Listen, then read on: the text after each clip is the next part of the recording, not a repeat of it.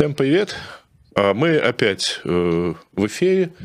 Э, это не знаю, в общем, поскольку везде э, речь идет о том, что сейчас возобновляются всякого рода карантины, э, и действительно они, видимо, планируют возобновляться, нам придется э, вспоминать все то, чему мы научились во время первого карантина, который вообще еще не очень закончился. И вот этот вот э, не сдержавшийся голос, это был человек, с которым мы во время первых месяцев карантина строили прогнозы.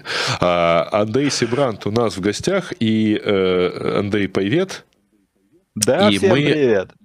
И мы у нас уникальная, так сказать, возможность проверить, в чем мы были правы, а в чем не правы. Правда, как мы поняли, мы не помним деталей наших прогнозов, и это да, хорошая... я, я, я склеротик, мне можно, поэтому... Ну ладно, я не такой уж молодой, чтобы мне было нельзя. А, но я в действительности помню примерно, про что мы говорили, поэтому... И причем, ну как, давай так построим. Мы помним смутно, значит, что мы прогнозировали по нескольким пунктам. А, сейчас мы попробуем пройтись по ним и вспомнить, что у нас э, оправдалось, а что не очень.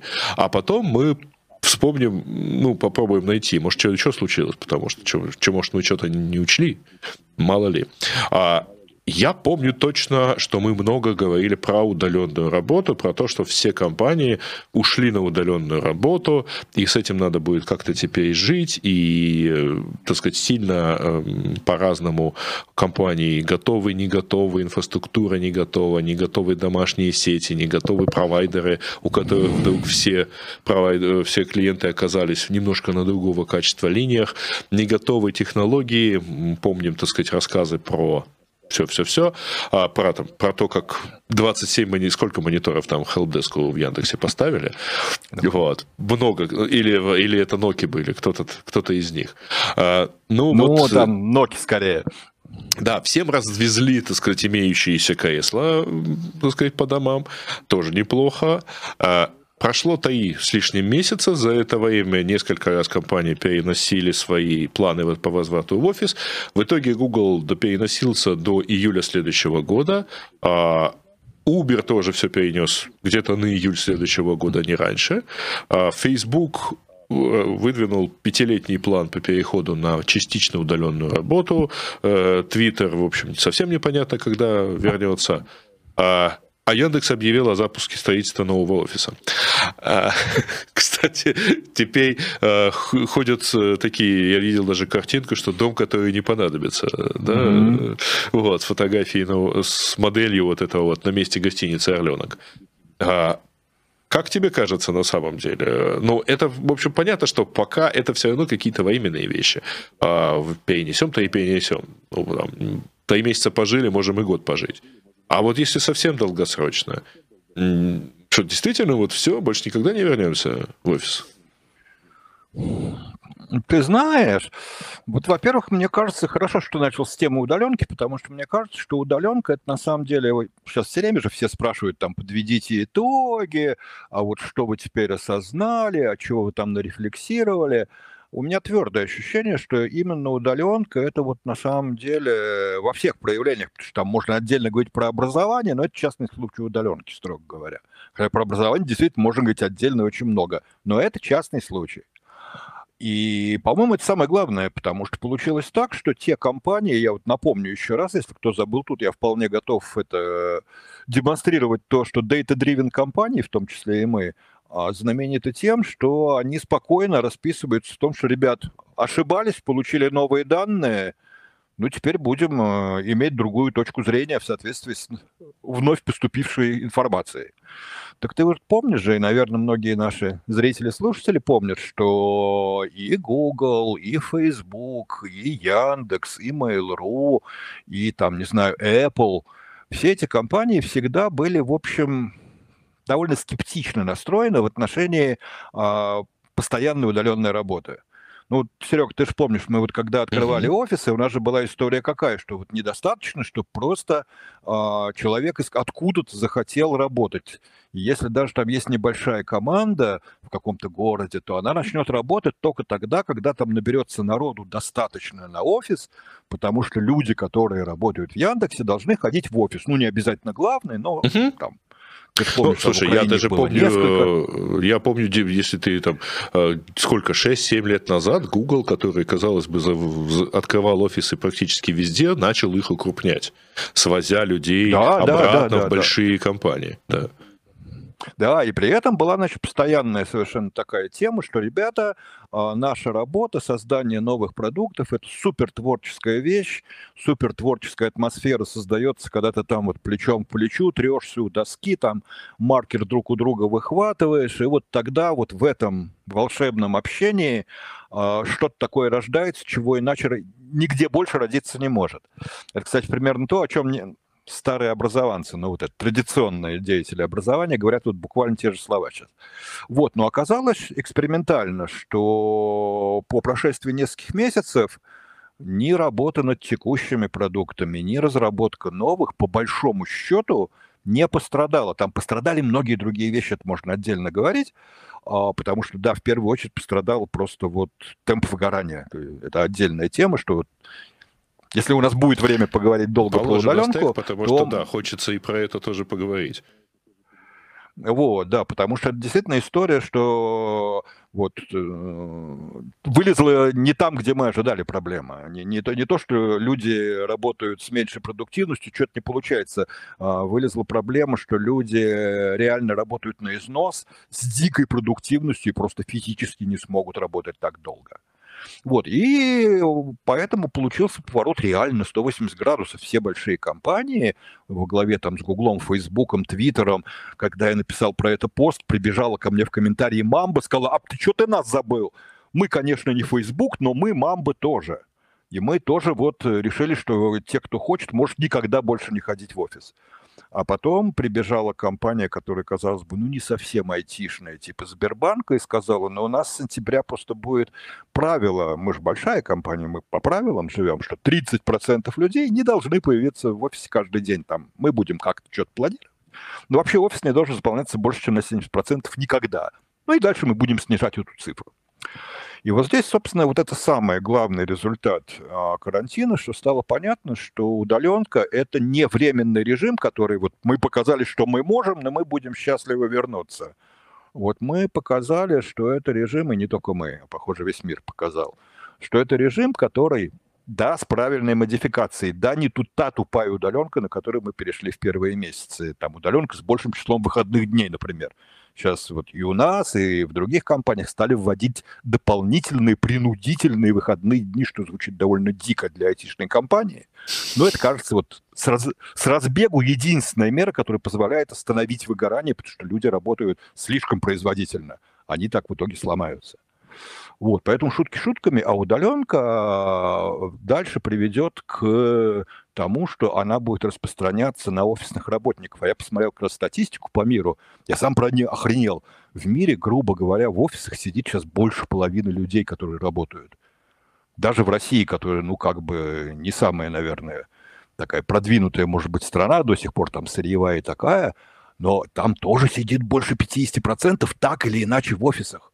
То есть, когда мне говорят, что, о, какая там удаленка, ты вот мне расскажи, как у меня сантехник по удаленке унитаз чинить будет. Нет, никак.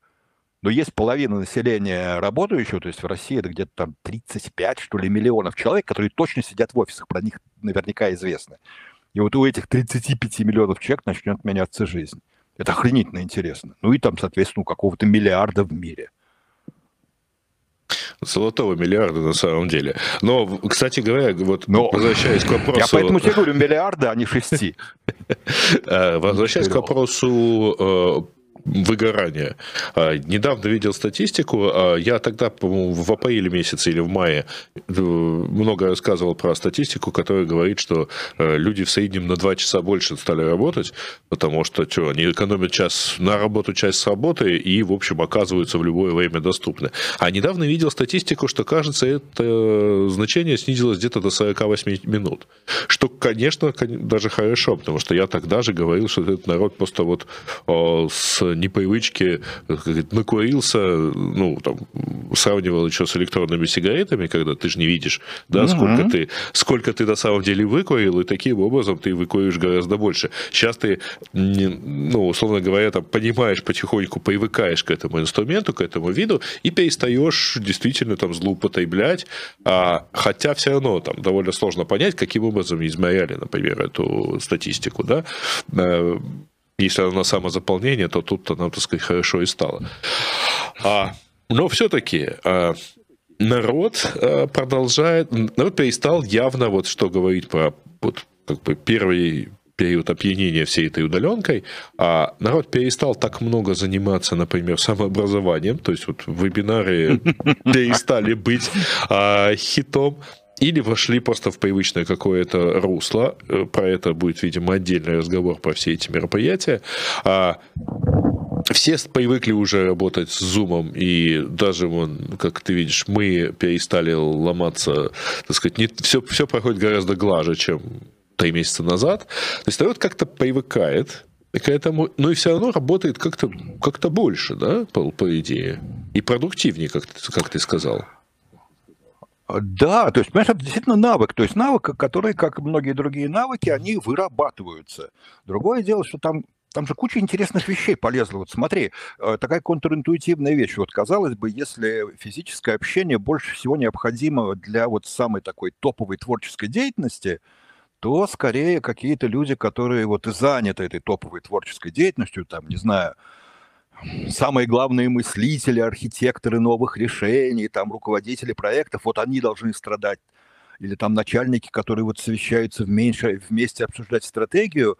Ты, ты знаешь, оказалось, что самая большая проблема не у этих ребят, ну, по крайней мере, это я по московскому офису знаю, а у джунов. У джунов-программистов, потому что это ребята, которые приехали, сняли дешевую однокомнатную квартиру, а то и вообще комнату – с единственным пла- а разумным планом, что слушайте, А то и с соседями по этой комнате да, даже. конечно, конечно, конечно, потому что ну, модель-то была совершенно естественная и как бы соответствующая действительности на тот момент. Слушайте, я работаю в офисе, потом тусуюсь где-нибудь по клубам, я тут спать буду где мне спать, мне, грубо говоря, вот спальное место нужно. Все, что я снимаю. Ну, ванну там еще, да, пописать. Да, вечером, стиральную машину. Зубки почистить утром. Ну и стиральную машину, хотя, в принципе, это тоже можно там куда сдавать. И все. А тут оказалось, что вот эта модель умерла, потому что, ну, как бы бары были закрыты, офис закрыт, и людям в этих условиях пришлось работать. И у нас все люди, которые умоляли, ребят, дайте как я хоть в коридоре, там, не знаю, отгородить, отгородите что угодно, я не прошу свой любимый ком- комфортный стол. Я прошу какой-то закуток, который я не должен сейчас делить с женой и ребенком потому что я просто не могу работать на этих 8 квадратных метрах вместе с ними, тем более, что жена тоже работает, а ребенок орет. Ну, или, вот. извиняюсь, не орет, потому что вообще он уже вырос, но в школу он тоже не идет, потому что ему ну, тоже надо где-то заниматься, да. Да, да, и поэтому... Вот слушай, я сейчас хочу, кстати, воспользоваться, я не знаю, ты знаком, не знаком, есть такой совершенно потрясающий человек, а, он некоторое время работал в Яндексе, э, Костя Горский, да, Костя Горский это э, гениальный дизайнер, причем дизайнер высокого уровня, не только графический, а там дизайнер интерфейсов, много чего. Сейчас он в Ирландии работает, и у него есть канал в Телеграме, который мне совершенно не жалко, Design and Productivity называется. Мне я на него был его. подписан, я сейчас не помню, сказать, читаю ли я его по-прежнему, но э, да, я, я помню его этот, э, он, он не очень регулярный, насколько я помню, да, но... Ну да, да, да, ну, он очень нерегулярный, это более точно Вот. вот. Я к чему? Я сейчас попробую воспользоваться очень странной, может быть, технологией, потому что мне сейчас лень заниматься переключением экранов. Я угу. попробую сейчас э, просто перед камерой показать две картинки, потому что Костя, он э, очень хорошо умеет визуально формулировать мысли, потому что вот то, что мы сейчас с тобой обсуждаем, я примерно знаю, какую э, какое возражение, огромное количество людей сразу начинают держать в голове, что ребята не могут все перейти. И дальше вот начинают придумывать самые разные ситуации. Одно я тебе описал, когда программист, который в принципе может, но вот по условиям жизни не получается. А вторая это вот там пресловутый сантехник или там, не знаю, асфальт, ребята, которые асфальт укладывают, ну, не знаю, бортпроводник в самолете, как он будет работать удаленно? Вот. И... От самолета. Вот да, от самолета. Вот. В виртуальном самолете будет виртуальных пассажиров сопровождать в игре, в Roblox какой-нибудь этой вселенной. А, вот Костя, он, поскольку мыслит визуально, он очень хорошие две картинки в своем своих последних постах опубликовал. Сейчас попробуем, как сработает эта технология. Вот Костя нарисовал, э, значит, смотрите, там шкала офисных дней от 0 до 250, потому что в среднем максимум, который люди проводят в офисе, ну, при нормальных там выходных э, и дополнительных выходных, это где-то около 250 дней в год. Вот сейчас попробую показать. И думаю, что эта картинка, да, вот сейчас у меня автофокус поймал, угу. как я понимаю, эту картинку вполне видно. И эта картинка да. показывает что? Что были, конечно, какие-то люди, фрилансеры, у которых там было в районе нуля, потом была какая-то непонятная зона, потому что половину в офисе, половину в офисе такого не было. Ну и дальше, поскольку разная степень легкой свободы, э, легкой свободности графика, ну ты же помнишь, как в том же Яндексе, ты можешь взять выходной день, там, назвать его библиотечным, или ты можешь сказать, ребят, завтра поработаю из дома, чего-то мне из дома лучше работается. И человек вот был не в офисе. Но это как бы не постоянная жизнь, это вот периодически. Поэтому угу. это не такие две дельта-функции, это вот такая вот размазанная штука в районе полной занятости в офисе и несколько фрилансеров на другом полюсе. И что же говорит Костя? Вот что мы получим в будущем. Это не то, что все переместятся в область нуля. Мы получим угу. удивительную вот такую вот картинку. И это круто, потому что, понимаешь, вот это похоже, ну, как бы, истина где-то всегда посередине. Вот Костя очень хорошо и нарисовал, что останутся люди, которые работают в офисе. Это, да, это все для офисных сотрудников, здесь сантехников нету. Поэтому останутся люди, которые работают в офисе. Но дальше это будет там Почему эта картинка выглядит именно так, это, конечно, его творческая фантазия. Но ситуация, когда у тебя вот два ярко выраженных пика на краях превратятся во что-то равномерно размытое, это как-то вот гораздо больше похоже на правду, чем обсуждение, что вот этот пик в районе нуля не, не жизнеспособен. Да, не жизнеспособен, так никто не говорит про него. Э, слушай, ну это э, никак не могу не вспомнить а, ту самую книгу Тима Ферриса «4 часа в неделю», да, четырехчасовая рабочая mm-hmm. неделя.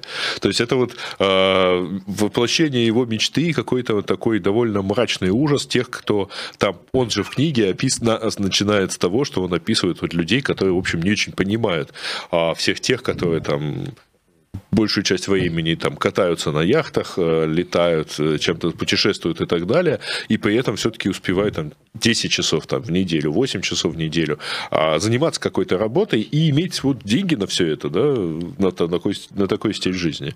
Слушай, а, а, а заметь, никто не обсуждает количество вот среднего а, рабочего времени. То есть никто же не говорит, что это превратится, пока, по крайней мере, в то, что люди будут работать там в среднем не 40 часов в неделю, а 4. Об этом речь пока совсем не идет. Речь идет о том, что мы будем считать, что все-таки производительность труда от этих людей, производительность труда не сильно поменяется, на самом деле, этим людям все равно придется примерно столько же рабочего времени отдавать. Но вот что им теперь не надо никуда кататься, по крайней мере, на регулярной основе, вот абсолютно ежедневно. А кому-то, ну, можно раз в месяц, кому-то там раз в неделю, кому-то там два раза в неделю. То есть вот, вот эта вот размытая картинка, которая будет, она просто гораздо более гибкая, понимаешь, что мне в ней кажется вот правильным и реалистичным, что она не, не описывает какую-то новую догму, она описывает очень гибкую ситуацию. Угу. Ну, это красивая картинка, действительно. Хотелось бы, чтобы все у нас так было хорошо, э, и чтобы все более-менее работали. Но, правда, да, мы можем надеяться на попадание в золотой миллиард, да, хотя бы условно, э, по крайней мере, в плане офисной работы. Поэтому, может, и у нас оно так тоже э, будет неплохо. Но все равно вот во-первых, конечно же, есть какая-то часть людей, которые ну, никак вообще не умеют работать, не, не могут работать удаленно, это предполагает. И, кстати, в той же Apple э, у них же, в общем-то, какая-то часть сотрудников продолжает ходить на работу, потому что, ну, сложно немножко ну. каждому дома воссоздать исследовательскую лабораторию или там научно ну, какую-то там, что-то, где надо там руками паять и так далее. Дома такого не сделаешь. Ну, да. А у Гугла, кстати говоря, вот их телефоны, вот который Pixel 4a, он же не вышел вовремя, потому что э, банально просто не, не смогли довести его до ума. Он планировал быть анонсированным в мае, и в итоге его вот выкатили в этот понедельник. И какие-то части, какие-то вещи, безусловно, нельзя будет сделать там никогда в домашних условиях. А Хотя тут есть еще один, одна, так сказать, такая интересная мысль. Я как-то читал фантастический роман, в котором э, была такая типа имитация жизни. Знаешь, вот когда вот вместо э, там, определенные би, такие биокомпьютеры, я плохо помню сейчас сюжет, сюжета не помню вообще, и саму идею, э, где, в общем-то, все это дело производилось на упрощенных моделях, и даже людей туда как-то копировали в упрощенные такие модели, и вот э, что э, интересно, а может быть у нас вот все вот эти вот всякие сложности будут делаться как раз э, внутри каких-то виртуальных мир, миров, там, так сказать, все эти там, те, типа, технологические эксперименты или разработка все-таки. И в итоге у человека вместо необходимости пойти на работу в лабораторию, будет необходимость одеть некий изощренный костюм виртуальной реальности и залезть, так сказать, угу. руками в виртуальную модель. Угу. Но Причем, это ладно, такие совсем смотри, фантазии, да? Угу. Ты знаешь, они не совсем фантазии, совершенно потрясающая вещь. Уже я читал сейчас несколько статей, что э, то, что, в общем, скорее как такой легкий эксперимент планировалось, сейчас оказалось работающей моделью. То есть в части лаборатории, где но это скорее такие химические, биологические лаборатории, где, в общем, и так довольно много использовались манипуляторы, потому что ну, не, угу. со всеми образцами ты там можешь работать. Ну, ну да, совершенно верно. Соляную кислоту пальцем не помешаешь. Ну, слушай, если вспомнишь даже старые советские фильмы, там, помнишь, вот такие были люди, которые совали в такую механическую чисто перчатку, а потом в какой-то комнате, где радиоактивные там или... Угу Твеллы, в общем, чего-то про ядерную энергию, и вот там манипулятор, который просто тупо механически, там не было никаких суперсовременной робототехники, он механически передавал туда движение, поэтому можно было взять образец горячий, урановый, куда-то там э, всунуть. И вообще так работали лаборатории. Ну, а сейчас, на самом сейчас деле, понятно, что... смысл, и ты так ты сидишь в соседней комнате, так ты можешь сидеть в комнате в 10 километрах да. оттуда. Да, да, да, да, да. Вот сейчас оказалось, что совершенно не надо сидеть в соседней комнате для того, чтобы воткнуть руки в перчатку. Уж если так надо воткнуть руки в перчатку, то эту перчатку можно снабдить достаточным количеством датчиков, чтобы она вполне работала э, в любой точке мира. Да. И это уже пошло. А вот там тот же Ваня Ямщиков радостно мне пишет, слушай, я уже на третьей защите сижу виртуально. Так прикольно. Э, там, конечно... Ну, защита имеется в виду да, не да, студенческая, да. а на самом деле такой PhD-шный, нормально. Да, конечно. А Тут, правда, есть определенные, так сказать, вещи, потому что, несмотря ни на что, э, я так сказал, что мы многому научились, и что у нас там трансляция идет нормально. Трансляция-то не упала, но я вспомнил, как я до сих пор продолжаю Спасибо. на... Да, до сих пор продолжаю на зуме каком-нибудь там э, слушать вот это вот, слышно ли меня, э, выключите, пожалуйста, микрофон, поставьте там, нажмите вот эту кнопку, чтобы, так сказать, начать свою презентацию, цивилизации, э, и, в общем, такое продолжает, продолжается изучение космических технологий. Слово «космические» не случайно, потому что я так сидел на пич-дне э, одного около космического акселератора. Ну, при акселераторе, но тем не менее, это вот было как очень красиво, так сказать, смотреть.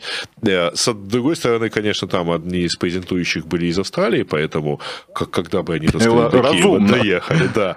А, ну, а все остальные, в общем, тоже как-то тут были по-разному. Мы продолжаем изучать, к сожалению, довольно простые вещи э, на этом Смотри, фоне. ну ты сейчас заметил, ты сейчас очень важную вещь э, сказал между делом. Один из них был из Австралии. Вот смотри, это ситуация, которая сейчас отлично сработала в образовании, и она начинает работать еще в нескольких местах. Раньше вот такие распределенные команды считались уделом, ну, только каких-то таких совсем теоретиков, которые могут работать каждый в своей башне из слоновой кости, а между этими башнями интернет бегает. А, также считалось, что вот, ну, ребята, по определению, если вы живете в большом городе, у вас там есть выбор хороших школ, а если вы живете где-нибудь эм, в заднице мира, то вот какая школа у вас есть в поселке, такая и есть. И тут вдруг оказалось, что это не так. Тут вдруг оказалось, что поставлены перед ним... Что, первыми это показали, э, ты понимаешь, кто? Те, кто были ну, на да. этих, на первой линии. Врачи и медики, биологи, те, кто занимались расшифровкой генома вируса, те, кто занимались э, сбором и обработкой всех данных по течению болезни, протоколам лечения и так далее, и так далее, и так далее, они вдруг, опять же, поняли, что вообще-то можно не собираться на медицинский симпозиум живьем, потому что нам некогда сейчас собираться, да и нельзя, а работать вместе необходимо.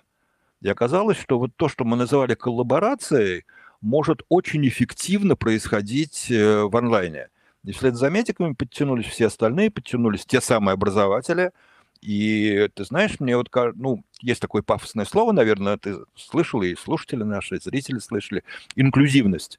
Это про uh-huh. то, что вот э, люди, которые, дети, например, которые по каким-то причинам, ну, не могут дойти до школы, вот как-то надо их включать в образовательный процесс. Вот люди, которые живут где-то в таком месте, ну, где просто, ну, нет комплектной школы.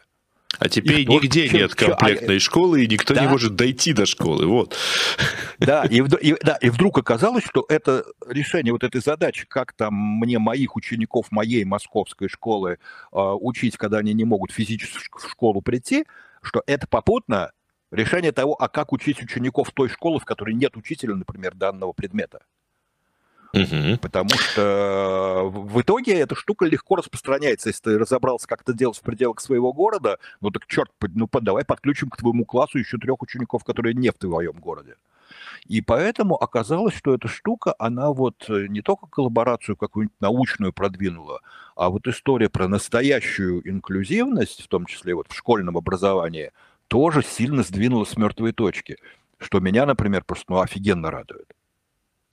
Э, слушай, ну, при этом нельзя не заметить э, простой вещи, что, во-первых, мы же тогда, кстати говоря, говорили, что э, есть определенные сложности, если все это дело так продолжится, индустрия образования ждет в каких-то местах сильная депрессия. И, собственно, я это уже видел по... То есть, когда это было просто, ну, неизвестно, когда мы вернемся, там, что мы в этом учебном году, скорее всего, не вернемся в школы, в аудитории университетов и так далее, это было как бы одно. Сейчас уже понятно, что осенью э, многие, ну, там, подавляющее большинство университетов не откроются. Или откроются в онлайн ну, в формате.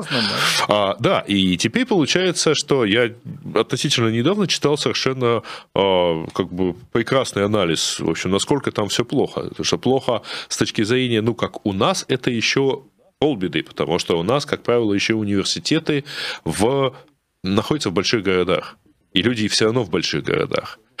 А в этой самой, так сказать, Америке или в Англии, или даже в Европе во многих местах а университеты находятся в небольших городках, университетские городки. Оксфорд, Кембридж, это же города, в общем-то, где все вокруг университета. Uh-huh. Вот у меня старший сын учился в Экзетере, там 128 э, тысяч населения, из них 20 тысяч это студенты университета.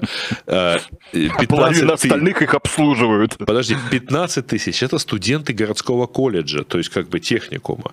И плюс uh-huh. преподавательский состав, так сказать, университета и колледжа, плюс сотрудники, просто сотрудники университета и колледжа, и, э, ну, все, так сказать, вот мы поезжали на выпускной, когда, причем уже почти все все отгуляли, и вообще говоря, пустовато в городе, а, учитывая, что при этом это же не просто, а, ну, во-первых, это сильная, так сказать, эпидемиологическая опасность, потому что понятно, что в условиях кампуса соблюсти вот эти все веселья, ну, никак не получится. А но это же не все, ведь, э, значит, э, во-первых, они поедут в места, и даже если они там начнут болеть более-менее контролируемо, университетские клиники на это, мягко говоря, не рассчитаны. Ну, там не университетские, а там э, больницы вот этих вот районов, городков. А, но если они не поедут, это означает, что экономика этого города вообще, так сказать, нигде, потому что она не умеет жить без половины населения, на обслуживание которых оно было заточено. И тут даже можно говорить не о ситуации, когда мы э, ну, там, когда страдает финансовый университет, не умеющий взять деньги, не могущий взять деньги за то, что у него нету... Ой, я... ты проверял, возможно, трансляцию, да? Я, я да, себя да, услышал. Да, вот. Все, а, все, все, я, я, я, тебя, я прикрыл, да, не успел. Вот, ничего, ничего. А, значит, ну, получается, соответственно, что, что помимо того, что университет не может взять ту же самую сумму денег, а у него, по-моему, не очень эластичная экономика, и у него есть там недвижимости, есть сотрудники, которых надо, так сказать, оплачивать а он не может взять ту же самую деньги, э, условия, деньги за онлайн условия обучения, но и вся остальная экономика этого городка идет к чертям, потому что не поехали 50 тысяч потребителей, там, условно, э, в городок с населением в 100 тысяч. Как это все будет, в общем-то? Опять же, с теми же барами и так далее, да?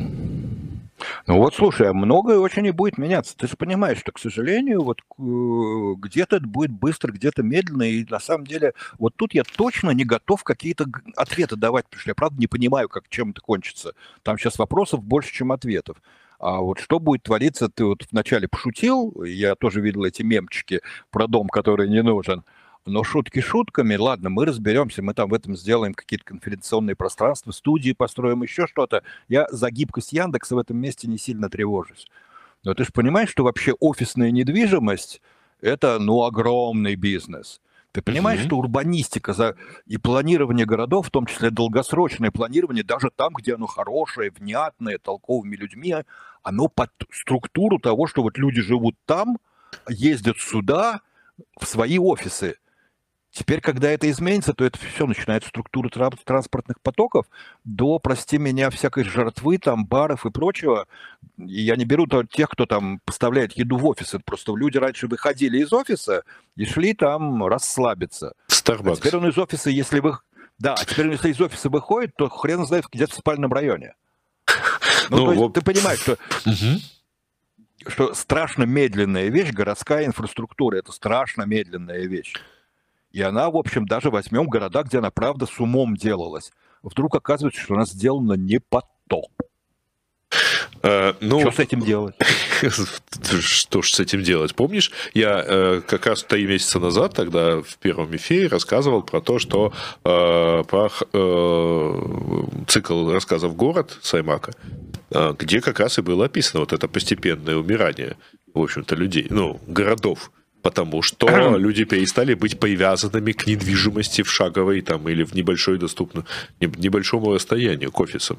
Э, здесь, там, правда, ситуация была, что дома уехали как бы от офисов, да, как бы, потому что ты можешь жить в любой точке Земли. А теперь ситуация как бы чуть-чуть другая. Ты, э, кстати, работать можешь из любой точки Земли, и э, отдельно смешно, что на самом деле все, последние сколько, 30, 40, 50 лет из городов уходили заводы, промышленность, и их место занимали офисы. А теперь все будет наоборот. Да. Ну, то есть, возможно, да, будет при наоборот. Этом, при этом, почему смотри... бы не построить? Слушай, кстати, почему бы не построить а, завод на месте бывшего офиса? Там все равно никто рядом не живет. Ну да. Там вообще очень, смешно. Ты вот говоришь э, глобальные тренды. Вот на самом деле всякие такие большие футурологи, которые ну реально там а, за какими-то данными следят и которые реально, ну не то что модели смотрят, но по крайней мере выискивают действительно четко прослеживающиеся зависимости не в головах, а в цифрах, они же все, вот Нордстрём тот же самый, который ведь не только бизнес в стиле фанк написал популярный, но uh-huh. и который на самом деле охранительный бизнес-консультант, там футуролог и так далее. То он же говорил, что удивительное дело, вот там тренды глобализации, они там пульсируют, он еще до Трампа начал говорить, ребят, с глобализацией что-то не то, похоже, вот мы это, как вот есть там несколько тектонических плит, вот, похоже, Земля, она фрагментируется в политическом, экономическом, а, культурно-коммуникационном смысле на несколько больших блоков, там 5-6 такого типа, но как-то вот глобализация, как совсем единая деревня, что-то она затормозила и даже пошла вспять. А тут пришел Трамп и добавил. Но но на этом фоне, на этом фоне говорил все время тот же самый Норстром, ребят, а вот есть тренд, который абсолютно неостановим. У него были офигенно красивые картинки э, динамики населения. динамики населения, которые... И эти картинки были удивительно одинаковые, потому что у него картинки были по Европе, по Южной Америке, по Северной Америке, по России, по Африке, по Китаю. И там было везде одинаково, что вот есть несколько таких центров притяжения, и если там вот он строил такой, ну вот как бы карта, если от нее столбики торчат вверх, то это место, где прибывает население. А вот если столбики торчат вниз, то это значит, там убывает население. И там везде было, что вот как бы он там срезы не делал на 10 лет, на там 10 лет, 20 лет, на последний год, там везде была одинаковая картинка. Вокруг крупных мегаполисов и в самих крупных мегаполисов столбики торчали вверх, туда наблюдался постоянный приток в любой стране мира. Там третьего, первого, десятого, какого угодно. И в э, городах поменьше там все текло вниз, потому что, ну, там какие-то фермеры, кто-то оставались, но вот маленькие города, они совершенно не росли в населении, нигде. И вот эта картинка, она сейчас, вот, которая действительно глобальный тренд, который был супер устойчив. Вот что сейчас с ним будет? Вот очень прикольно. Ну, то есть получается, что действительно... Ну, кстати, это как раньше было, э, была история, значит, с э, город, противостояние города и деревни. Теперь в последнее время, получается, эта участь постигала не только э, деревню, но и малые города, да, э, а теперь вот как-то будем распределяться обратно по, по земле. А понимаешь, я не уверен, что, об... я не уверен, что обратно, потому что вот если ты увернулся из маленького, если вот в России, я не знаю, в Украине, наверное, нет такого слова моногорода, а в России это бич, а... это города, которые были ну, построены есть. как, как угу. градообра... да, да, да. предприятия часто оборонного. Вот. И по мере того, или даже не оборонного, неважно, по мере того, как это предприятие закрывалось, города эти вообще, ну, им не, нечего, а, а, и в них нельзя продать недвижимость, она не ликвидна. Она Поэтому никому не купить, нужна, да, совершенно деньги. верно. Да, абсолютно верно. Поэтому купить деньги на то, чтобы там хоть маленькую квартирку купить в другом месте, но ты просто не продашь свою.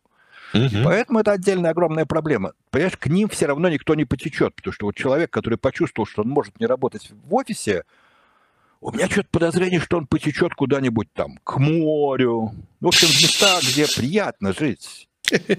В более, так сказать, стереотипные, да? Да, вот человек, который потечет в Одессу, я могу представить гораздо легче, даже там из Москвы, чем человека, который потечет в какой-нибудь эм, ну, Урюпинск еще относительно большой город. Вот, какой-нибудь совсем заштатный городок, в котором нет ни связи, ни интернета, ничего, что он там забыл.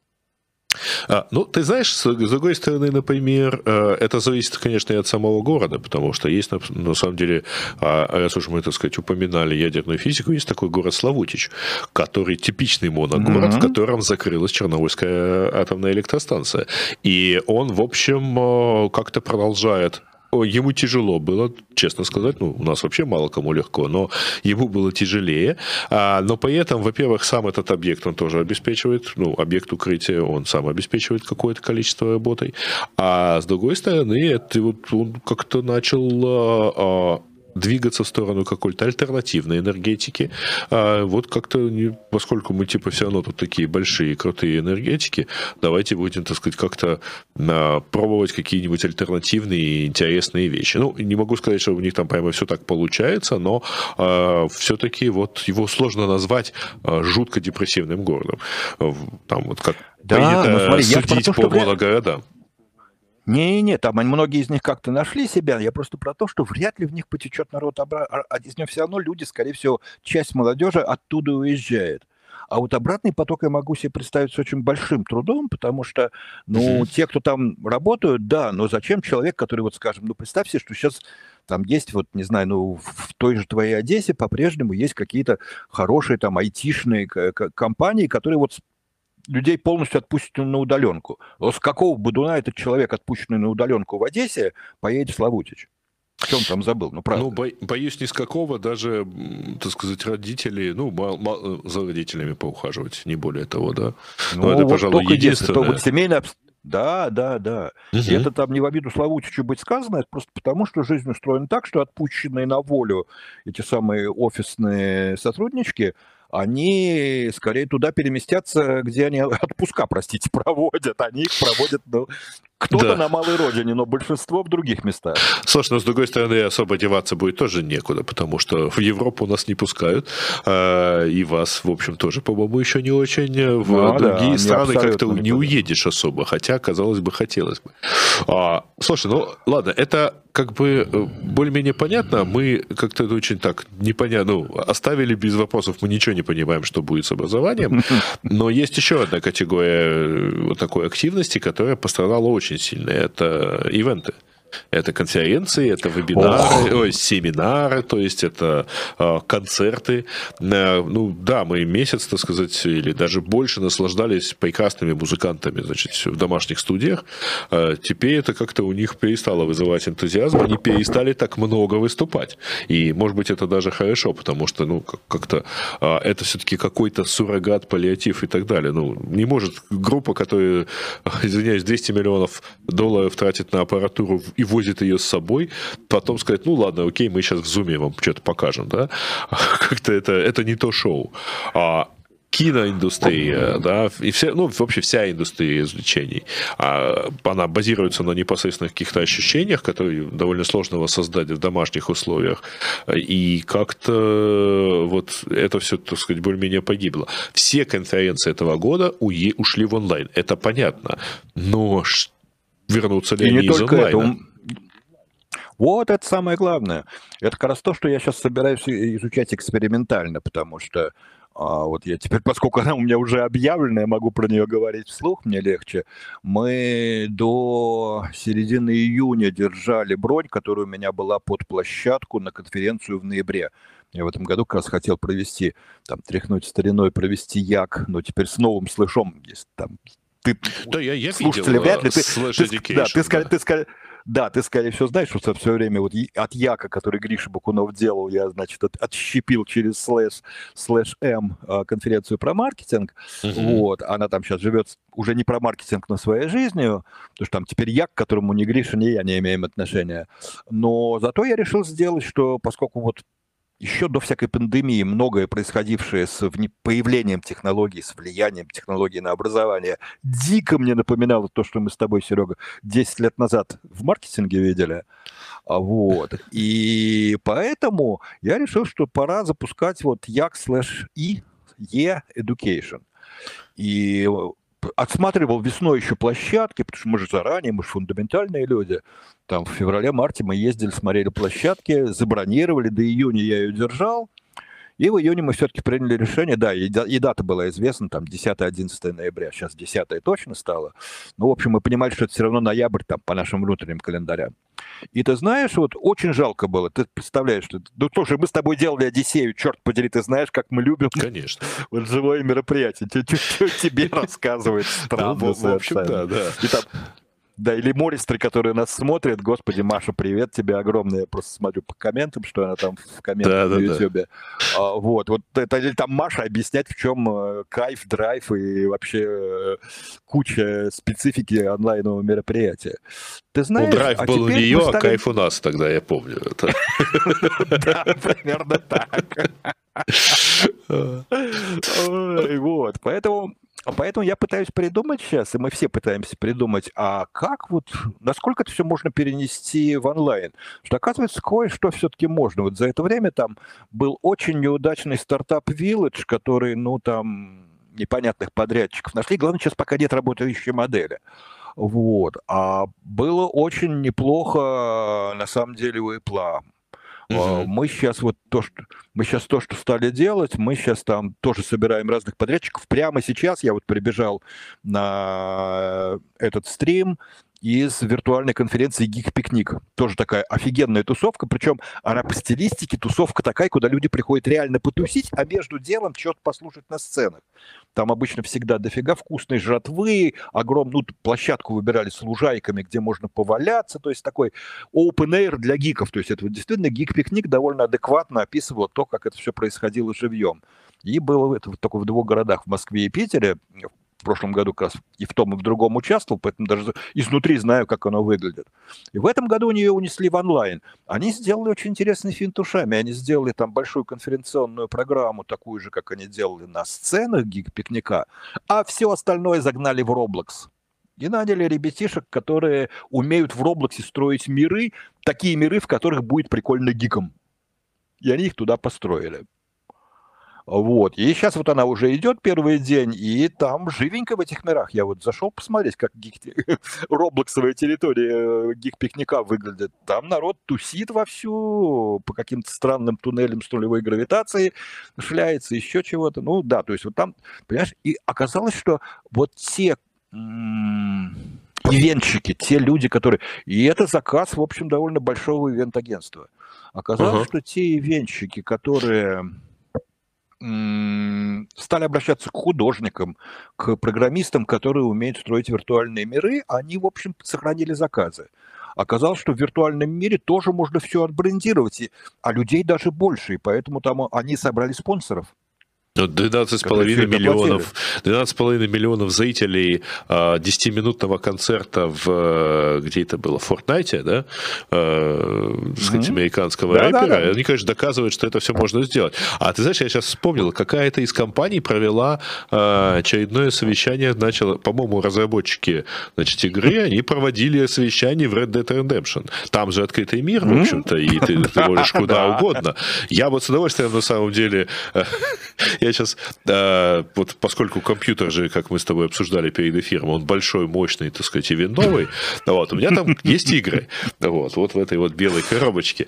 И э, я, на, на самом деле, с большим удовольствием вот сейчас наверстываю 20 лет, так сказать, паузы с компьютерными играми, и открыл для себя вот все эти открытые миры, типа Assassin's Creed и, и так далее. И это действительно, я так сейчас подумал, а представляешь, там, например, э, фестиваль каких-нибудь там medieval э, музыкантов и так далее. Ну, ты просто вот загружаешься в такой вот открытый мир, ходишь там, пьешь, ешь, ну, пить, есть можно, так сказать, за компьютером, я тоже, тоже так делаю регулярно, а дальше ты начинаешь развлекаться, там, подходишь к, с кем-то общаешься, слушаешь музыку. Угу. Или этот шикарный пример, когда в Last of Us э, вторая часть, э, у них же выше там в одном из эпизодов героиня может взять гитару, и народ начал играть группу крови на этой гитаре, то есть развлекаясь таким образом. Ну, то есть, да, вот. Это что касается, конечно же, э, вот всяких ивентов и развлечений, это, конечно, интересно, как это Ну, смотри, э, просто см... я только хочу здесь напомнить вот тем, тем, кто нас смотрел более-менее сначала, и тем, кто помнит, какие картинки Кости Горского я показывал э, про то, что, ребята, это не означает, что вот все, кто работал в офисе, все немедленно ушли, и, все офисы опустели, и у нас есть вот абсолютный пик людей, которые вот все те 30 миллионов, скажем, в России офисных сотрудников, теперь 30 миллионов удаленщиков. Так не будет. Будет какое-то хитрое распределение. Вот ты знаешь, мне кажется, что с ивент-индустрией будет то же самое, потому что, ну вот я тебе, например, могу сказать, смешная вещь ты как организатор оценишь, что раньше, когда ты делаешь топовое мероприятие и хочешь привести э, американского спикера, ты понимаешь, что у тебя бюджет есть на одного-двух а потом тот, кто тебе нужен, отказывается, замен собак требует, и ты не привезешь никого, ну, потому что если ты его пригласишь, когда у тебя вот э, серьезная фирма проводит серьезный офлайновый ивент, и тут она кого-то из Штатов по телемосту подключает, ну, это выглядит как дешевка, ну, ты понимаешь. Ну, Сейчас вот я просто да, кстати. понимаю, что да, а сейчас я понимаю, что это норма. И у меня там вот EdCrunch, это крупнейшая общероссийская конференция по образованию, и она как раз начинается 11 на следующий день после нас, поэтому мы там скорешились, что типа, ребят, мы будем играть друг на друга, и там мы вам с удовольствием пас отдадим. И они говорят, слушай, ты знаешь, мы поэтому спикеров будет у нас глобальных раз в пять больше, чем обычно, потому что теперь не западло, чтобы он был на экране. Ну, как бы они все на экране. И поэтому ну, мы да. сделаем такую представительность, которую мы мечтать бы не могли. И при этом это не будет выглядеть, что они по дешевке его тут в онлайн пустили. Так все спикеры в онлайн, по крайней мере, за рубеж. Что они никто не готов лететь. Ты знаешь, у нас э, за э, день до, ну, там, за несколько недель, за пару недель до всего этого карантина был, была конференция на тему экологии, и было довольно много хороших э, ну, спикеров, кейсов, мы так это попробовали подобрать. И у нас был один спикер, который не смог поехать. Это был э, руководитель Государственной экологической инспекции Вот, он там, очень хотел, но, не, но не, у него не получилось, и было поздно э, кого-то предлагать еще. И еще один спикер, это была Руслана, певица. Э, она тоже не смогла да, полететь. Я слышал даже такой, да. Вот, она не смогла полететь, она вышла по скайпу. И да, действительно, ну, мы сказали, ребят, ну вот извините, а, мы, вы, мы съехали на то, что, ребят, ну, вообще конференция бесплатная, она вообще на спонсорские деньги, и поэтому э, мы как-то... Вот, вот... Понимаешь, тебе, ну, все равно вот это, это внутреннее чувство, что тебе надо как-то отмазываться, что вот без да, да, да, что обещали, обещали ее потрогать, да, так да, сказать, да. как-то еще сделать, и, э, ну, как-то как некрасиво. А, ну, правда, э, народ с очень с пониманием, так сказать, к этому а, обошелся, поэтому, в общем, как-то они как-то мы это дело пережили, а потом наступил карантин. И всем стало совсем, так сказать, все равно, поехала Руслана или нет. А, но вот, да, тем не менее. И, но с другой стороны, ты же помнишь, да, трехмесячной давности дилемму, да, все теперь могут, мы можем позвать всех, но теперь все могут позвать всех.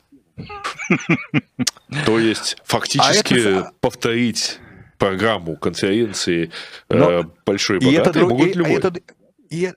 Да, это другой уровень конференции, потому что теперь это становится в том числе выбор достойного спикера, куда он поедет, а куда он сморчит нос и не поедет. Да, для, поедет для него, значит, просто включить стрим, как я сейчас с тобой. Угу. И это тоже история, что это, это снова та же история, что с образованием. Вдруг окажется, что средний уровень конференции поднимется, а ранжирование все равно останется, оно будет немножко по-другому устроено. И поэтому просто опять этот мир изменится. Еще раз, при всем при том, никуда не умрут, как только разрешат э, в офлайне собираться больше трех, все равно начнут собираться, ну, потому что, да, это там, особенно для многих людей, дико кайфово. Но при этом я должен с грустью заметить, что часть людей получила, конечно, офигенную какую-то тяжелую травму. Я тут вот э, мотался на прошлые выходные, для России важное событие. Дорогу такую запустили между Москвой и Питером, что она реально лучше вот большинства европейских трасс, по которым я ездил. Вот, uh-huh. Ну, может, какие-то немецкие автобаны могут сравниться, то есть там официальный знак там 130, при котором, под которым все идут 150, потому что в России там можно до 20 километров без штрафа еще. Да, у нас тоже. Вот. Вот, поэтому, значит, ты реально идешь на 150, ты реально там за 7 часов, за 6 часов с, минутами доезжаешь от дома в Москве до дома твоих приятелей или там до гостиницы в Питере, причем кайфую, потому что она идет через красивейшую местность. Короче, приехал я в Питер. И вдруг понял, что на самом деле вот в Питере там другая культура, и там люди собираются где-нибудь, ты не поверишь, какой-нибудь католической церкви э, под видом того, что у нас тут это молитвенное собрание, церковная деятельность запрещена, ну, мы при этом любим слушать музыку, и там, значит, совершенно прекрасная джазовая импровизация на рояле. Но и, и да, вот эти вещи все равно никуда не умрут, понимаешь? Слушай, Есть а количество людей, которые вот так хотят. Постой, сейчас я расскажу. Да-да-да. Что меня огорчило. Вот. И, потом, естественно, куча людей, которых я не видел несколько месяцев. И вот одним мы звоним, а, и они говорят, не, ребят, если чего, то только вот если вы, может, хотите нам что-то передать, а, э, то приезжайте, деревня такая-то, вот там оставите на крылечке. И он говорит, постой секунду, а ну, если мы приедем в деревню, слушай, мы даже не выходим, пока там есть другие люди на улице. Ты можешь оставить на крылечке. Мы оденем костюм, мы выйдем, внесем, продезинфицируем, снимем костюм, продезинфицируем, откроем посылку, если еще ты там скажешь, что ты все обработал в ней правильно. Я говорю, слушайте, ребят, вы, вы, вы так живете? Говорит, да. Мы с февраля так живем. Мы не видим ни одного человека, мы только со специальными курьерами работаем, мы свезли своих родственников, и ближайший год мы ни с кем на расстоянии даже 10 метров живым вне нашей семьи не будем находиться. Мы Жив. хотим жить живым, значит, да? То есть вот, как говорит, вы предлагаете его убить, пометуя вот, Мюнхгаузена. Но это да, это, да, это жестоко, да. Есть люди, есть люди, нормальные, вменяемые люди, которые вот перешли на такой режим, они действительно там, у них родственники в разных городах, свезли, вот там дом одного из них, поэтому как бы ничего снимать не надо было, и они теперь живут в этом доме, и они хотят жить в полной изоляции, пока вот все это вообще не кончится в мире, поскольку оно имеет шанс не кончиться вообще довольно долго. Ух, и надо понимать, что вот да, и ну, это, это такой, ну, крайне радикальный случай. Но вообще разную степень социофобии я наблюдаю среди людей, которые не очень были социофобами. И, в общем, история про то, что они-то как раз составят аудиторию очень благодарную тех самых онлайн-ивентов. Вот смотри, ты говоришь про киноиндустрию, ты упомянул. Ты заметил, uh-huh. что Дисней, который очень долго упирался и говорил, никаких премьер в онлайне, премьера святое дело только в кинотеатрах. Ты знаешь, что они в Disney Плюсе начали премьеры вот прямо сейчас. Ну да. Так они, по-моему, еще одну стриминговую, стриминговый сервис уже готовят. А там я да, видел да, новости, да, что есть... они еще раз что-то уже хотят. Они же ведь были главными, так сказать, именно Дисней больше всех сопротивлялся по этим попыткам, что, ребята, давайте сокращать окно кинопроката, чтобы можно было быстрее отдавать было в онлайн. Нет, кинопрокат это святое, кинотеатры это святое. Вот э, никаких сокращений окон. Прошло три месяца, и вдруг у них тоже позиция изменилась. Поэтому я думаю, что индустрия развлечений в этом смысле. Вот для меня, например, ну, правда, я премьеру хочу смотреть, там, не знаю, с своей девушкой на диване. Ну, правда, мне так прикольней. Вот, поэтому для меня то, что теперь премьерное окно будет либо короче, либо вообще будет происходить синхронно, пусть даже задорого, ну так все равно на премьерный показ где билеты задорого покупаешь. В общем, короче, киноиндустрия уже тоже сломалась, она тоже никогда не будет прежней. Вот с театрами я не понимаю, театры очень жалко. Потому что театр это действительно вещь, которая вот, она построена вокруг этого физического присутствия. Вот рядом с актером на сцене это не кинотеатр, где там ну да, хорошая публика подобралась, да, и попкорн правильно делают, но как-то вот театр это настолько же, я вот, ну, там, фанат, не знаю, Полунина, там, Снежного шоу, ну, как, как, как, когда вот Снежное шоу, который вот, да, когда тебя закидывает вот когда... этим вот всем, да, да. Да, да, да, вот если этого нет, то вот его я не готов смотреть в онлайне ни разу. Но... Но, но есть куча мест, вот особенно кино, которые сейчас начнут перепридумывать свою модель. Угу. Ну, да. Да, посмотрим, как они... И уже, и уже начали. Вот см... да. Смотри, просто вот это ты говоришь, что, вот, что изменилось за три месяца. За три месяца те, кто вначале говорили, так, ребят, мы сейчас пересидим, и все вернется обратно. Человечество очень быстро забывает. Все приводили пример испанки, про которые вот померло гораздо больше людей, чем явно помрет в эту пандемию, и как бы э, мир прочихался и ничего не заметил. Он Первую мировую волну помнил, а испанку только сейчас вспоминают, э, когда им начинают объяснять, что была уже пандемия чудовищная, и, в общем, не в далекие какие-то чумные средние века, а прямо в начале 20 века. Что такое, никогда не слышал.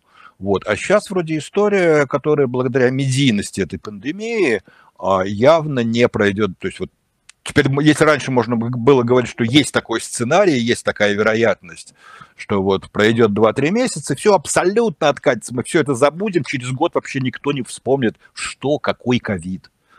Вот теперь вроде видно, что явно этот сценарий не реализуется. Слишком многое уже изменилось, люди обнаружили свои плюсы там по бизнесу, по каким-то новым моделям, по какому-то другому стилю поведения. Вот когда начнут летать на море, конечно, люди все равно полетят на море, это все правда. Но это будут уже немножко другие люди, у них будет немножко другая работа, кто-то полетит на это море работать уже, а не отдыхать. В общем, мир, вот тут я даже не знаю, к счастью или к сожалению, но можно довольно смело утверждать, что таки мир все-таки изменится. Он назад, вот совсем назад, в состоянии, которое было там ровно год назад э, в этом же августе месяце, не откатится. Ну, никак. Ну, жалко, конечно, еще и туристические страны такие, знаешь, явные. Вот, потому что ты сказал ровно год назад. Ровно год назад мы заканчивали путешествие по Исландии.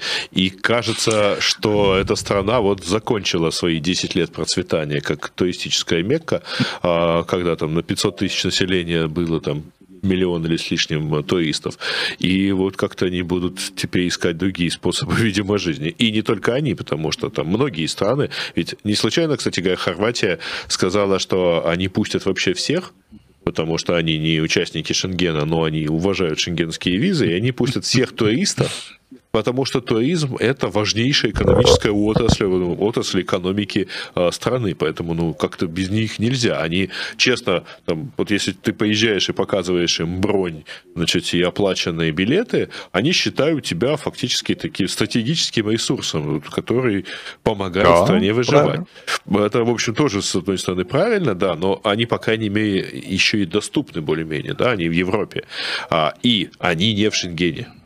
Потому что э, вот всем остальным, кто, так сказать, что-то такое намекал, кажется, быстро, так сказать, объяснили, что нет, ребята, вы все-таки в одной зоне, э, и мы не можем вас, э, так сказать, мы не можем кому-то оказаться самым слабым дать, э, так сказать, невзирая на ваши экономические интересы. Ну, слушай, там все очень сложно. Вот Черногория сегодня с утра, тут есть такой у нас этот московский канал сплетников, э, как не поверишь в телевизоре, и не поверишь, я его по утрам смотрю под завтрак, потому что это вот реально очень хорошо сделанное такое монинг-шоу про городские сплетни. Так он весь был посвящен тому, что Черногория тоже, мне, понимаешь, главная московская сплетня, что Черногория сказала, ребята, россияне, мы вас пустим, главное, как-нибудь доберитесь. И началось, что люди там, поскольку у нас открыт Стамбул, то, значит, люди через Стамбул готовы там с какими-то чуть ли не тремя пересадками лететь, чтобы не попасть в те страны, где прилетевших сажают на карантин, только чтобы добраться до Черногории. То есть в этом месте, конечно, давление людей, которые вот, оставшись без всякой Италии, Испании и так далее, Сербию, Черногорию готовы там, не знаю, заполонить, так давление есть. Слушай, ну, на самом деле, Черногория это в этом отношении специфическая. Во-первых, у них 500 тысяч тоже населения, и это как бы ерунда. А, во-вторых, там сколько, 550. А во-вторых, у них же гигантское количество э, россиян и украинцев в качестве инвесторов или постоянных резидентов были все mm-hmm. это время. Поэтому тут как бы зависимая такая страна, и, конечно, они готовы э, сказать, всех пускать. Э, правда, они тоже одни регулярно меняли у нас есть прямые рейсы, если не ошибаюсь, э, в Тиват, э, но они регулярно меняли свои требования. То они требовали тест, причем определенный, то там он должен был быть там за 72 или за 48 часов. То ну они... вот вроде сегодня как раз они все это отменили, поэтому столько шума. А, ну, лишь, бы, лишь бы добрались люди. Ну, понятно. Видимо, потому что все-таки у вас летать стали. Вот в чем дело, я думаю. Поэтому, поэтому ну, они стали так делать стали летать в ограниченное количество мест, ну, по крайней мере, тот факт, что вот, э, конечно, никуда не денется э, офлайновый отдых, но тоже как он поменяется, хрен его знает. Но я должен честно сказать, что мне на, на самом деле даже легко, вот мне как-то приятно стало, потому что я хожу, во-первых, никто не видит, что я там себе под нос бурчу, потому что я в маске, если в публичном месте. Вот. Никто не видит, так сказать, что я, там, я посмотрю на какую-то цену и как, как у меня меняется от этого лицо. А, а, это, во-первых. Во-вторых, я, у меня есть шикарная возможность всегда сказать, отойдите от меня. Там, я вообще не понимаю, каким образом сейчас вообще работают, например, наши полицейские, потому что я, например, даже не собираюсь окно опускать, чтобы, так сказать, им что-то показать, если они меня остановят. Но меня почему-то не останавливают. Я не нарушаю обычно. А, слушай, у нас уже там мы час в эфире, и, по-моему, мы прошлись по всем пунктам, которые разбирали в прошлый раз, то есть там образование, удаленная работа, конференции, ивенты. А было за вот эти три месяца, вот давай сейчас тогда попробуем э, напоследок вспомнить. А вот за эти три месяца что-то вылезло из того, что мы не видели три месяца назад, там, в плане осложнений с, со, всеми эти, со всем этим дивным новым миром. Можешь такое что-то вспомнить? Я вот так сейчас пытаюсь поебать, и не очень получается. Что-то совсем такого осложнения, наверное, нет.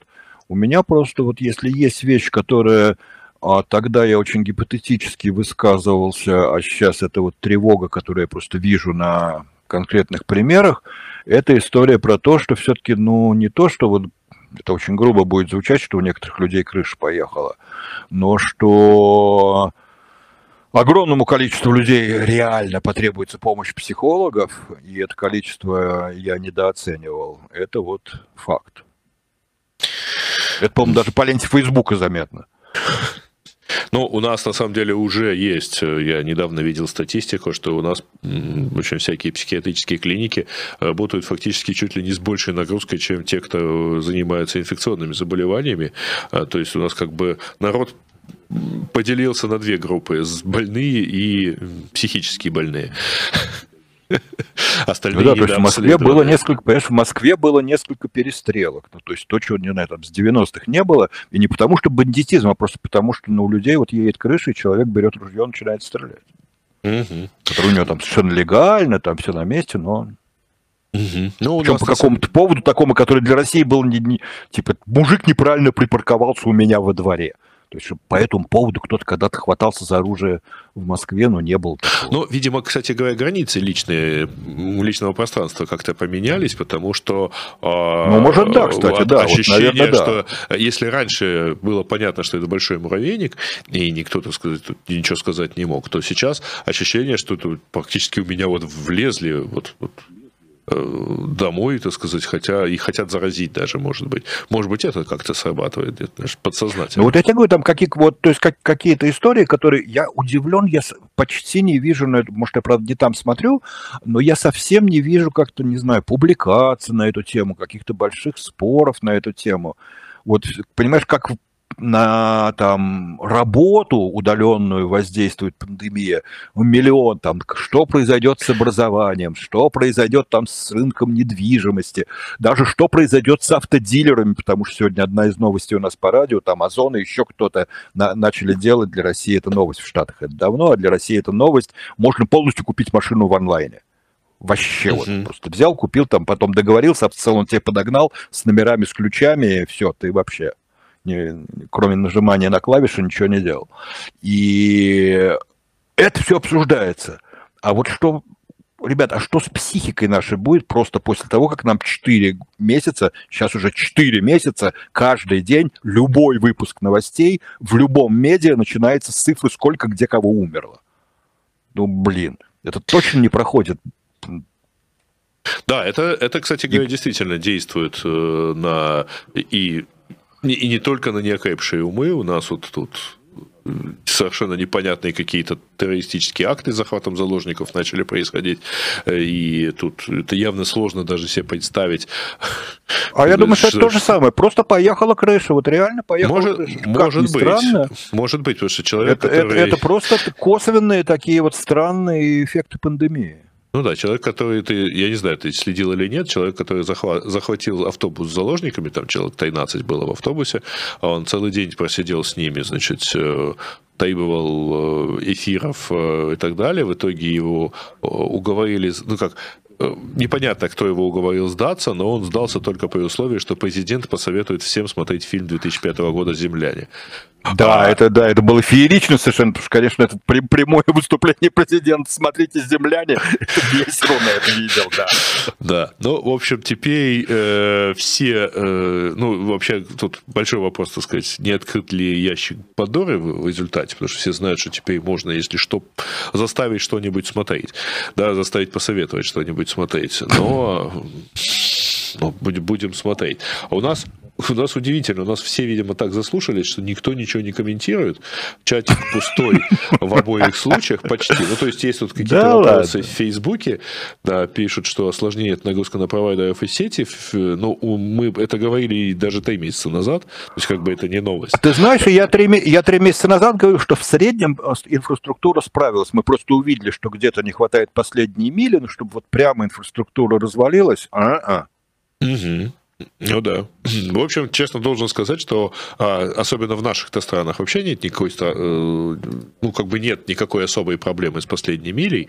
А, и это я много раз повторял, что у нас на самом деле же получается... Где как? Где как, Сереж? Где-то она, конечно, есть в маленьких городках, и вот это мы очень быстро выяснили как раз с нашими проектами по образованию, что все разговоры, что там каждая школа России подключена, выяснилось, что ой, не каждая и подключена условно. Да, это понятно. Чем меньше да, городок, да, да. тем сложнее там с инфраструктурой, причем да, до последней мили, потому что просто нет платежеспособного спроса в достаточном количестве. Не, угу. так, как, не так, как у меня в моем коттеджном поселке, где у меня вот сейчас 2 гигабита двумя партиями, вот, двумя каналами. И, ну, у меня, правда, еще и серверные стойки стоят, так что у меня немножко другой подход. А, значит, так, а еще комментарий, да, вот пишут, действительно заслужились. Да, и, как вам протесты в Германии? А что там есть протесты? А, это, по-моему, требует, чтобы прекратить уже карантин, да? Ну, это тоже понятно. Слушай, это вот, опять же, это вот ровно то, про что я пытаюсь сказать в конце, что вот, вот то, что у людей накопилась какая-то усталость, что даже те, кто вот все время там послушно делали то, делали все, сейчас говорят, слушайте, ребят, ну отвяньте, ну как, как, как-то уже больше сил нет. Вот это тоже часть вот этого вот, э, ну, психологического какого-то изменения. То есть вот эта вот усталость, она вот у кого-то выражается в том, что он автобус захватывает, у кого-то в том, что он начинает, даже будучи очень законопослушным гражданином, посылать свое любимое и очень уважаемое и правда выбранное правительство. И говорит, ладно, слушай, правительство, я тебя люблю, уважаю, выбирал, все честно, только иди нафиг.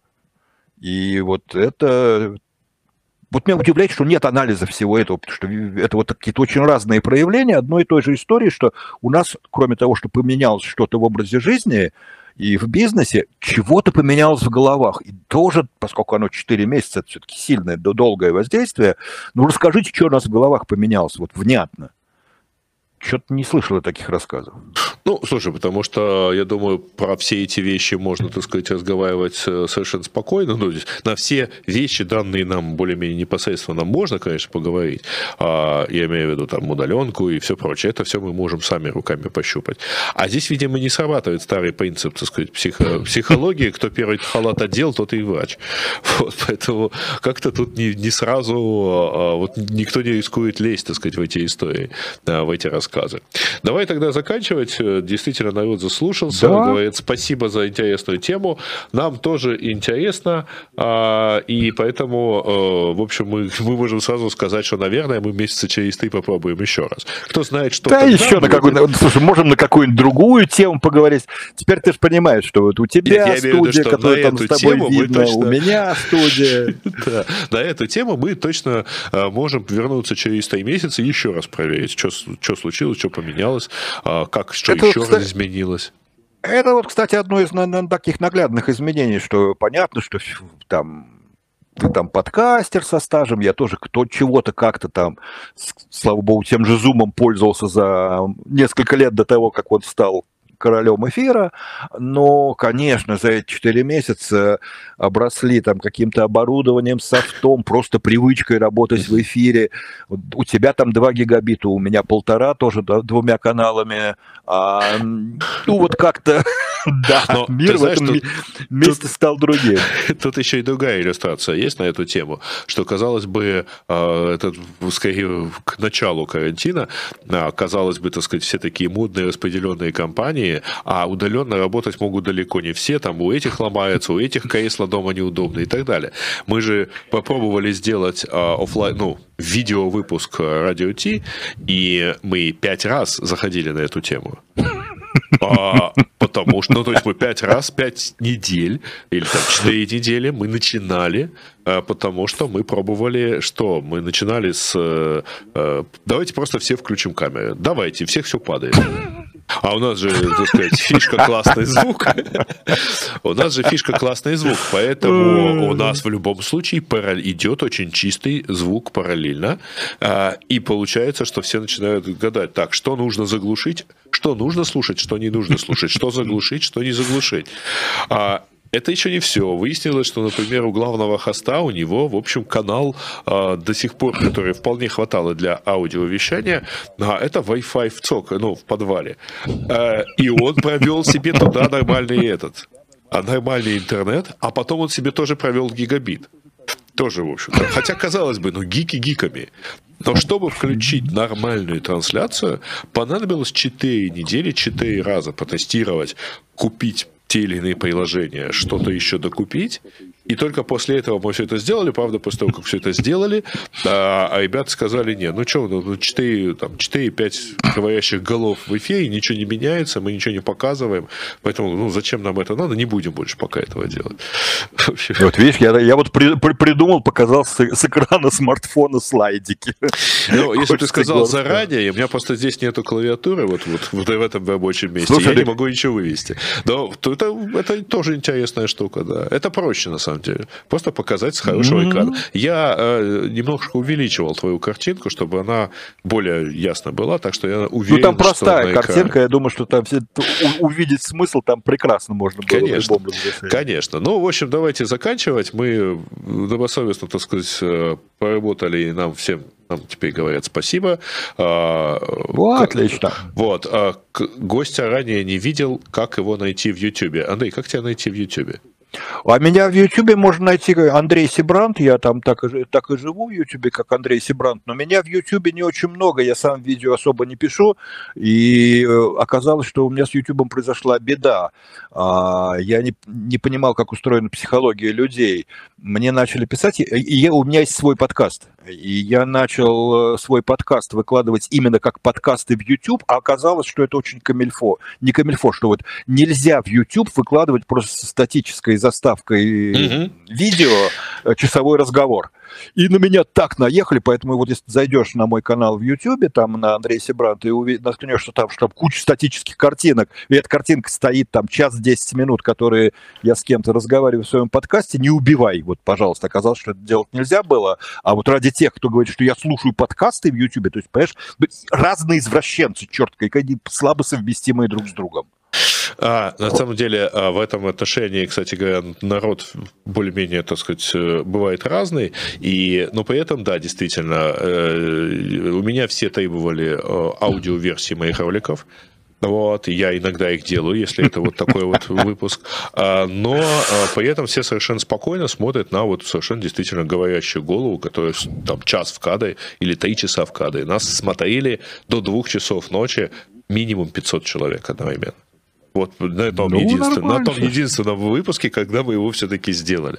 И, в общем, это тоже какое-то такое изменение. И вот даже сейчас нам комментируют, что это был замечательный, э, замечательный, так сказать, выпуск. Ну, что ж, ребята, я думаю, что мы в таком виде будем продолжать, так сказать, видеться еще очень долго. А, давайте на этом заканчивать. Э, мы поговорили больше часа, мы заложили тему, так сказать, на следующие три месяца. Следи, что еще поменяется. Да ладно, слушай, Придумаем мы тему, слушай, сейчас, когда у нас не, не, действительно не, у всех развелись студии и все остальное, можем просто через три, договориться, через три месяца встретимся и поговорить. Не, просто Потому так мы можем встретиться это... в, любой, в любой другой момент, я имею в виду поговорить. Я, мне хочется На публику я имею в виду. Да, разумеется. Мы, э, в, в общем, так сказать, не переключайтесь, мы еще, так сказать, вернемся с этой темой.